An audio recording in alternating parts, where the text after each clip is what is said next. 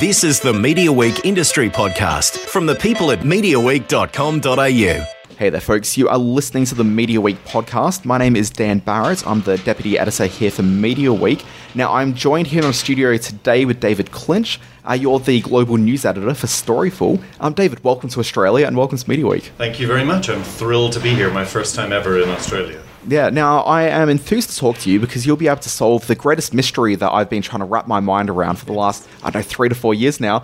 What on earth is Storyful? What the hell is Storyful? Excellent question.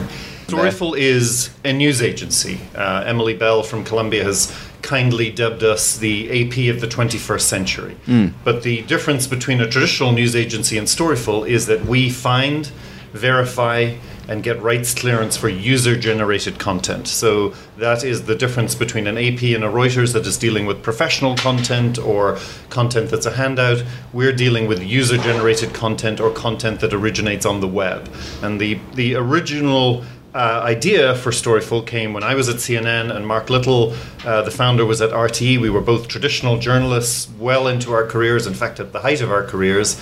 And we saw the opportunity and the challenge of finding uh, web video, web content, web information, tweets, all of these things were out there. How did you find them? How did you know that they were real? And how did you get the right to use them? And so that was the original challenge that we set out to solve with Storyful. Yeah, now immediate verification's a uh, passion point of yours, as I understand Yes. it. Uh, so, in this day and age where everything moves so quickly, how can you really guarantee verification?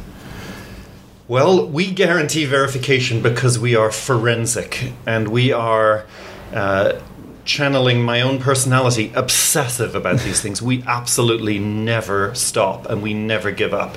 Uh, and I can give you some concrete examples of how, during very recent breaking news stories, uh, huge portions of the media uh, organizations around the world, professional news organizations that have reputations and tell you all the time that they are the best at what they do, ripped content off the web without any verification at all, without any permission from the original owner, and either got permission from people who clearly did not own the content or didn't even bother asking for permission and just put up some kind of attribution to make themselves feel better, whereas they might as well have just put, I found this on WhatsApp, because they had no idea where it came from. Whereas we at Storyful obsessively, forensically look into every single piece of important content and we don't stop until we found the owner. Yeah, now there has been a very strong rise in the last, say, maybe five, six years of fact checking organizations that have really sort of got a lot of prominence at the moment. And you've obviously placed a lot of importance on verification. What do you think's behind this rise? Like, why is it right now that we're so concerned about the truth behind what we're reading? Right. Well, I think there are two answers to that. Uh, one is that I think that the just the amount of content that's out there is just incredibly large at this point. It used to be just a sort of a side issue. Web content, user generated content was something that you sort of had to pay attention to but didn't really want to. But now you have to every time, all the time, 24 7. So just the amount of content. But then, secondly, and this may not be the obvious answer to your question, is that hmm. it's a business. And the reason that we, Storyful, are the gold standard and we're successful is that we're not, and I'm not being condescending about this, but we're not some uh, non profit fact checker that's doing this just out of the goodness of our hearts. This is the future of media and the future of journalism, or at least a very important part of it, as far as I'm concerned and Storyful is concerned, because user generated content, web content, eyewitness content, whatever you want to call it, is an essential part of journalism, but it is also something uh, from which you can make a lot of money if you do it right, because we like to talk only about fact checking on the side of hard news and breaking news, but you have to fact check the viral videos too. You have to fact check everything, and if you do fact check them, and if you do the other level, which a lot of other people don't do, which is rights clearance and actually get permission to use that content, it can transform your business. So it's not just keeping your reputation intact because you're doing things the right way, it's also potentially creating a whole new set of, uh, of con- uh, content source for you. Yeah. How important is it from an audience perspective that people are engaged in fact checking and actually verifying this? So I'm thinking about the massive rise that, and we'll sort of look at it through like maybe a US lens, but we're starting to see this in Australia a lot as well, with lots of people going to fringe websites for their news and getting news which isn't verified, which is, you know, I'm thinking about like maybe anti vaxxers, for example. Yeah. Okay, you're seeing the rise of people getting their news and information from the non traditional media because the traditional media can't be trusted. Now, obviously, Storyful is positioning itself as a uh, just as much a part of like the traditional media sort of narrative. Yes. Like mainstream media is now Storyful to an Yes, extent. absolutely. And we did not start Storyful to destroy journalism or No. uh, destroy uh, the news industry. We disrupted, and that's what we wanted to do. But we wanted to disrupt in order to sustain. And I think that the answer to your question is, uh, you know, why is this such a, a popular thing now in fact checking? But more importantly, does the audience care? I don't know that the audience does care. It depends on what the audience is. I mean, an Yeah. audience that is going out there and getting its information from the web without doing any verification itself, and I, and by audience I mean anyone, any person that's seeing something on the web and not doing even basic, uh, you know, asking basic questions or doing any sort of uh, checking to see whether their source is correct, is being irresponsible. And I'm not embarrassed to ever tell somebody who tells me I saw it on the web that they're being irresponsible if they didn't fact check and they didn't contextualize. But that doesn't mean that we shouldn't be doing what we're doing. That would be like saying, you know, I printed an incredibly important story on the front page of the New York Times or the Wall Street Journal and only 500,000 people read it. Well, maybe they're the most 500, important 500,000 people in the world. And our audience, my audience at Storyful, our audience, is journalism and is journalists and is the news industry. It is their responsibility to then take that fact checking and verification and transmit it to an audience that does care. Are you if you're asking me is there a huge amount of the audience out there that doesn't care? Yes. But that's the battle, that's the fight every day and we're not going to stop just because there are people out there that don't care. Yeah, I'm suddenly thinking about US presidential candidate uh, Donald Trump, who hears a lot of things and takes a lot of information from sort of fringe media. Yes. Yeah. He does, and I, I mean, I try to stay out of politics as much as I possibly can. But having lived Yeah, in good America luck. for so long time, for such a long time, it's not possible. But you know, if you follow, as I know you do, you know, the same media people that I follow, and CNN, and Kara, you know, says that she stays out Uh, of politics. Kara Swisher, who we had in the studio a short sorry, while ago. apologies, yeah. but yeah, Kara, who, who is you know on my media list. But if you look on that media list and you look at Brian Stelter and David Folkenflik and all of the media people who are following this uh, uh, uh, political cycle in the United States right now, fact checking is a huge part of the way in which they are taking a critical approach to Donald Trump. But I will also say fact checking is also a very important part of the critical approach that they're taking to Hillary Clinton's campaign as well. And, you know, we are in politics as well because we're looking at polit- political content and those moments on the trail when somebody takes a video of somebody saying the wrong thing. And that used to be the biggest thing that you were looking for. But now somebody says the wrong thing all the time so much that it's almost impossible to find anything that will make a difference. But again, that doesn't mean you should stop just because everybody is bending the truth or you know saying things that are unverified doesn't mean that you just give up and you stop checking because nobody else is going to do it unless journalists do it Yeah. Now, I'm thinking at the moment about Facebook, of whom has become such a strong voice in news and the flow of news information. How do you adjust Storyful content so that you're actually part of that conversation? Well, first of all, full disclosure, we have a business relationship with Facebook because on a very small scale, we help to curate content on the Facebook newswire. And so that is, you should know that up front. Um, so it, we are not just standing back, we are partnering with Facebook, as we have done with other platforms over the years, because unlike most news organizations, we have the benefit and the, the ability to actually work on both sides. We work with the news industry, but we also work with the platforms. Um, but it's a great question. Facebook is a huge, you know, whale in the room of, of, of where everybody is seeing their content, how content is distributed, and now increasingly, uh, just as Facebook predicted when they started working with us on the Facebook Newswire, it is a source of content. I'm not sure anyone really truly believed that a few years ago, but those people who said, oh, you know, stuff doesn't happen on Facebook, it only originates on Twitter, were wrong then, and they've definitely been proven wrong. Content emerges on Facebook all the time. Now, is it always good, shiny, happy content? No. I mean, sometimes horrible things emerge. And so there is a constant journalistic, ethical, uh, decision making process that goes on all the time about what's on the platform, that which is their decision about what stays on the platform and what doesn't. But what's important is what Storyful and what journalists uh, uh, uh, have as their job to find is what's important on Facebook. There's no problem finding things that are interesting on Facebook. But journalism is not about finding interesting things and making them important. It's about finding important things and making them interesting. And maybe the better answer to your question is that that's actually a great, great part of Facebook that I think people underestimate. Is that you now have the ability to hit an audience in their own stream, in their most sort of accessible mode when they're literally just scrolling through and get accurate, interesting stories and information in front of them in a way that, as a journalist, you might never have had in the past. Yeah. Now, I just want to talk about maybe you as just, you know, the man, the myth, the legend. Um, at the moment, you're in Australia and you're probably operating on a different time zones of what you're usually operating in.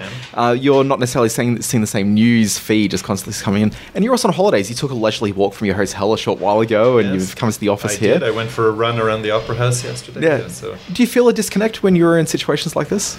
Uh, not. I, I don't know if I feel a disconnect because I live a very global lifestyle, no Yeah. matter where I am in the world, and, and I'm very hard man to track down because I travel all the time and I work remotely, and I, you know, I, we have offices all over the world, and also, you know, I was born in England, grew up in Ireland, and now I live in the United States. I have always had, and I still have, a very global perspective. But having said that, there is no replacement. Just like when I worked at CNN, there is absolutely no replacement for you know getting your feet on the ground in a different part of the world and getting to see the perspective. Uh, so i you know, there's a joke at Storyful that when I uh, when the Sydney office wakes up every morning and it's towards the end of my day on the East Coast in the United States, I always jokingly say, "Do you have any shark videos for me today?" Because that's the cliched sort of you know joke version of what I am expecting to get and to see from Australia every day. Yeah. And I'm not completely joking because you can, in fact, make great stories and certainly get great video and make quite a bit of money out of shark videos. So well, we have a newspaper in the Northern Territory that do a great hay out of alligator and Yeah, crocodile absolutely. things. And I don't think you should you should underestimate how interested and fascinated people are with Australian culture, including all of the uh, dangerous animals that you can that can kill you here. But And there are said- everywhere. exactly. I'm amazed you missed the drop bears on the way in. Yeah, well, exactly. But uh, having said that, you know, I had a uh, probably lot more sophisticated uh, understanding of Australian culture than most people who've never been here. But I had still never been here. So to come here and get off the plane and spend a, an entire day listening to people talking about the census on, on TV Yes. and, you know, reading it on the front page of the newspaper and to see exactly how obsessed Australians are with the Olympics, which I sort of knew before, obviously, since the Sydney Olympics, but I don't think I had a full appreciation of exactly how obsessed they are. Um, both of those things are fascinating to me, but also just the geography of the country and and uh, the cultural mix here in Sydney. All of those things are uh, uh, help me help will help me inform my understanding of what's happening here, what's important, and the context. And I think it's always interesting to me. And again, goes back to when I worked at CNN and I used to go and work in bureaus around the world. It then helped me do two things: know what the people who I was talking to at the other end were seeing and thinking themselves, because I had a little bit more insight into that. But also to help them some under, sometimes understand that something that was happening in their own country was actually of great interest outside of Australia, and that they might not have seen that before. Because sometimes you're just too close to the story, and you don't realize that other people will be interested in, in the story as well. Yeah. Uh, now, you've mentioned CNN a couple of times. You did leave the job as the global news editor Yes. for CNN, and you did mention at the beginning that it was really sort of the height of your career. So, why make the move? Uh, don't ask my wife that question she almost killed me when when we when I decided to leave. I just it, it was a sort of a now or never moment, and I will say that. Uh, my bosses at, at the time at CNN were incredibly supportive of my efforts within CNN to try and harness the power of social media. We had what we call a, an insurgency at the time of people dotted throughout CNN who saw the future of how important social media was and was going to be, and we tried our best to build something. But we were a little bit ahead of our time, and the bosses at the time were not completely ready to embrace it. Although, if you look now at CNN, hmm. you will see that that has completely changed. The last like 18 months for CNN, it's a radically different company. Absolutely. It's it's they, they have they have done a very very good job of doing two things really well: television news, which they do and will continue to do very, very well. Hmm. And Jeff Zucker, who runs CNN in the US, is a genius at television. I don't always agree with his decisions, but he hmm. gets an audience, and they're doing that incredibly well. And then he has been smart enough to hire people who know what they're doing on the digital side and, and harness the power of social in news gathering, in distribution, in all of those things. And that is a model for what a lot of media companies will be doing. And one of the things I'll be talking about here at, at Storyology during the week in Australia, because that is in a way a model that some uh, other markets like Australia that maybe are a little bit behind in the US can look at very closely. Yeah. Now, as a global news editor for something like CNN, that was your job title, wasn't it? I was uh, an international editor. International Yeah, editor, yeah. sorry. Now, that was obviously within CNN Ted and the Turner US. didn't allow you to use the word foreign. You had to use Oh, the really? international. I saw Ted Turner once. It was Yeah. uh, a, a thrill seeing He's the moustache. yes. Yeah. Now, in that role, you're obviously based in the US. So, would you be working for CNN, the US broadcaster at that stage, or were you also involved in the international version? No, actually, that was a fantastic training for what we do now at Storyful, and, and uh, you know, th- it was the best job in the world. And you asked me why I left, and, and sometimes I, I think, you know, why did I? Because it was the best job in the world. Yeah. Although the department that I worked with doesn't exist in the same form exactly anymore, but it was centralized news gathering, which meant that if you worked uh, for programming and production for international, for CNN, domestic, US, all of those, they all had to come through this centralized assignment desk essentially for, for any reporting that they wanted. So if Christiane Amanpour was off in Jerusalem and she was doing live feeds or feeding a, a piece for camera for all of these different networks, we would coordinate it. So the great uh, education that I got at the University of CNN was this am- amazing experience of being at the center of the world literally you know you were always the first person to know about what was happening in the world and to be able to then filter that and distribute it across to different networks was a great learning experience for me for what we do now at Storyful, where we have hundreds of clients around the world, here in Australia, in Europe, and in, uh, in the US, all of whom have different needs. But when a big break, breaking news story comes, they all come to us. Yeah. Now, what's probably the most exciting thing you've been working on at Storyful recently? Well, that's a good question. I've actually taken on a new role, uh, or, or added a role to my uh, to my uh, um tasks at, at Storyful, which is that we're concentrating a lot now on. Uh, in the past, when a breaking news story happened and hard news happened, we would not often license content. We would clear it for air. We would verify that it was real, and we would get permission for it to be used. But now we're finding that there are so many cases where a person who posted a piece of video. I'll give you a concrete example. The other day there was a an Emirates plane crash in Dubai. You probably saw the video that was going around Yeah, did, of yeah. people uh, trying desperately panicking on the plane and trying to get their baggage and get off the plane. Well, that was the example I was using the other day that every news organization ripped that off and just used it from somebody who posted it on Twitter who clearly didn't own it. So we my new role is to take a, an even more focused uh, approach to finding and licensing that content and licensing in order to protect it because the person who actually owns that content is getting ripped off somebody stole their content and it's out there being used by everyone so what we do now in this news licensing role is we don't license a lot of news content but we make absolutely sure that when something like that happens that we find the original person which we did. 17 year old girl who happened to live in upstate new york who had flown from india to dubai and then flew on to home in the us we tracked her down. Her and her brother had filmed this video. We got permission to use it and we were able to go back to every news company and tell them we have the real piece of video. And the exciting thing to answer Yeah. your question is that the purpose of that is that we get to protect it for them on their behalf. Um, if there's revenue to be made, we help them make that revenue. But we also do what Storyful is designed to do. This the story in our name is we then bring you far more than just a piece of video. You get to actually talk to the people who were there, who were the people on the plane trying to grab their baggage, and who happen to live in the US. So for US news networks and obviously global ones as well, that's a whole extra part of the story. That's a bit of a that is- unicorn find in a way. yeah, exactly. Yeah. I mean, if you just look at these things as a piece of video that you just throw up on the web, on, on TV or on the web, you're missing the point. Behind every piece of video like that is a person who is closer to the story than you are, and they can tell you the story in a way that the video in and of itself cannot. So the most exciting thing I'm involved in at the moment is that.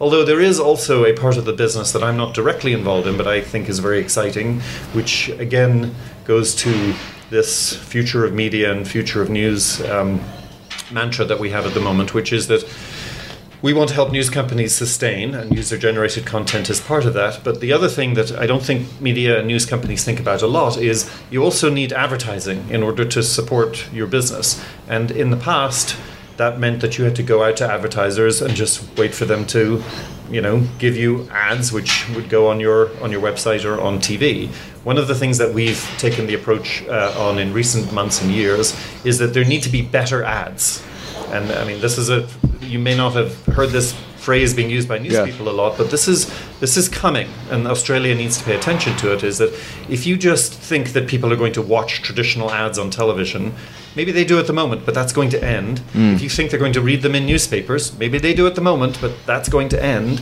And if you think they're going to read or look at crappy ads on the web, that also either is not going to happen or will end.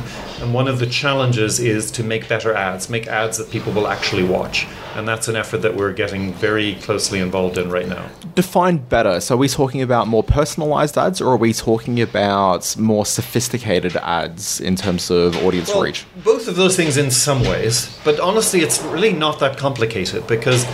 Uh, and I, when I say better ads, I mean that's just the term that I use. But what I mean is an ad that somebody will actually watch, right?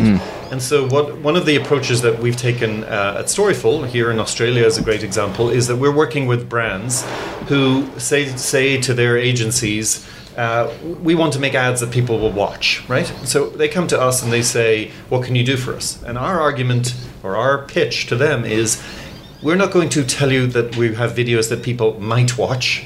We're going to tell you that we have videos that people do watch by the millions. They're, they're viral, trending, cool, amazing pieces of video, volcanoes, sharks, you know, whatever it is. They're amazing pieces of video, which if you saw it in your Facebook feed, you would stop and you would look at it. And so what we do is we get the permission of the owners, not just for it to be used on news, but we go back to them in some cases and say, uh, can we have permission for that to be used in an ad, right? And I'll give you an, another concrete example. If you go on the web and search hippo charge on YouTube, you will see a video that we found and verified of this hippo chasing a boat in a river in Africa. Amazing video, which you could watch dozens of times. I'm responsible for thousands of the millions of views that it has because it's amazing. Apple approached us looking for exactly that kind of thing. This video was shot on an iPhone, and that video is now part of the Apple, you know, filmed on an iPhone Yep. ad series that is watched globally, right? And that person who filmed that made a significant amount of revenue out of that, and, and we did for brokering that. But the ad cost significantly less than a normal ad would cost you to make because you don't have to have the crews and the you know produ- production and all of those things. Hmm. That is a better ad. Why is it a better ad? Because every time it comes on the television, people stop and they look at it. They don't fast forward through it. Every time it's in somebody's Facebook feed, they stop and they look at it. And it has a whole new millions of views in the form of an ad. That's a better ad. Yeah, I have watched that ad a lot. Uh, just going back to the example of the young lady on the aeroplane, Yes. News moves so quickly these days that I am wondering about the time turnaround. So by the time that you're actually able to talk to her, get the clearance, and have that actually automated, is it too late then for a lot of news stories? Uh, it is too late in the sense that if people were being truly, truly ethical, they probably wouldn't have used the video at all. Hmm. But I have, I have an understanding, and I, I realize that you know that's not acceptable. This is news. There's no ethics. Yeah, they, they- well, it's not just that there are no ethics. I sympathise that, that that, you know fair use and other things come into play. However, the real answer to your question is it's too late in a sense to you know have their name and identity in real time. Although we obviously do that all the time when Yeah. we happen to access that information immediately. But in this case, it was you know we couldn't go back and undo what had been done, but we did go back and make sure that license fees were paid for the use of the video, even though it had been ripped off originally. But more importantly, we made sure that people had access to their telephone numbers and their emails and everything else, so that they could contact them and interview them, and they were then interviewed on a number of news uh, news outlets. So. I don't think it's ever too late, at least not for Storyful. Is it ever too late to make sure that uh, something is real? No no less or no more than it is too late to ever know for sure that something is fake. I mean, for instance, you may have heard of the story re- recently of the agency here in Australia that made a bunch of fake videos. Do you, Yeah, you yeah. know the one I'm talking Yeah, I know it.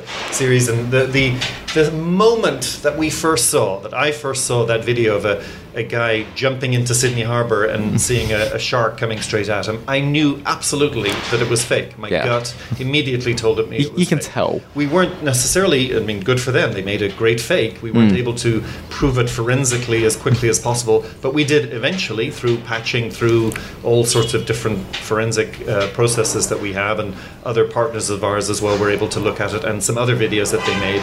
And so eventually, we just, uh, you know, told all of our news uh, partners just watch out for this account and for these people. They're making fake. We don't know why they're Yeah. making fake videos, but they are making fake videos, and that's helpful because you know I think going back to one of your other questions about do people care. News organizations should care. They really should care about their opinions, uh, the opinion that people have about them. They should care about their reputation. And getting it right does count. It may not feel like it in the heat of the moment in news or you know when you throw a viral video up and hope it's real it may not you may not think it matters but over an extended period of time especially in a world where people don't trust the media anyway if you just keep doing that and you keep making a fool of yourself or abusing or using incorrect content you will lose your reputation Now, David, I believe you're getting into podcasts. Well, that's right. Storyful has just started a, a particular sort of group within our team, uh, mostly in Dublin, but in some of the other offices as well, have been fascinated by the spread and the growth of podcasts. So they're huge in the US. I'm assuming they are in other markets as well. And it's not something that we ever thought naturally would work with Storyful because we're basically a video agency, but we have a lot of people who work with us who used to work in radio, and they're seeing this as the future of the way in which people can communicate and hear and listen to things that they're interested in. And a lot of what we do at Storyful is fascinating to people, the whole process of verification and the stories and, and the things that we encounter in our jobs. And so we've started a Storyful podcast, which uh, began actually with a series about the Olympics and what we saw last time in the Olympics compared to what we're seeing this time in terms of what type of content is emerging, the restrictions that exist.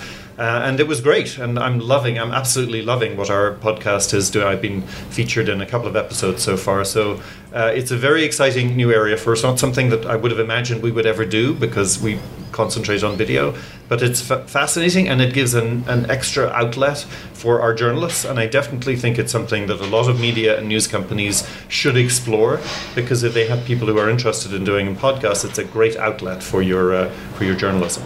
Now, people wanting to find it, just search for Storyful. Yes, search for Storyful. It's the first and only thing that pops up. Fantastic. I just want to close this off with one thing, which is that about a week and a half ago, I started following you on Twitter, and it's a really great feed. I'm yeah, Oh, I'm very glad about this. I apologize. I tweet a lot. But I did notice, I just loaded up your Twitter feed a moment ago, one of the most recent tweets, and you do tweet a lot, but there's a lot of good stuff. Uh, but one of the things you did was just a photo of your welcome pack from the Walkleys, which I'm looking here, the photo you've snapped here, which is a jar of Vegemite, uh, some Tim Tams, and a BuzzFeed News. Is a t-shirt? Yeah, Maybe it, it- it came in a BuzzFeed News bag. As a bag. Storyology, which is the conference I'm attending this week, left a very nice welcome bag, BuzzFeed News bag, with some cliched but typical Australian gifts in there. I, I probably will bring them home and give them to my children. Okay, I was wondering if the I'm not Tim sure that Tams I'm going to take the risk of mixing uh, Tim Tams and, and Vegemite while I'm here. But Yeah, uh, I'd stick clear with the Vegemite, but the Tim Tams, you're onto a good thing. Yeah. Stop by the Coles on the way past and get yourself a few packets. I, I think will, it'll I will, yeah, I will. work fine for you. But anyway, David, and people can find you on Twitter at David Clinch News. Yes, and Yes. I'm on Facebook as well, David Clinch. If you, I always tell people if you can't find me, then you don't deserve to be on the web because I am very, very easy to find. But yes, Yeah. David, thanks so much for the chat. It's been great. thank you very much. Great to talk to you.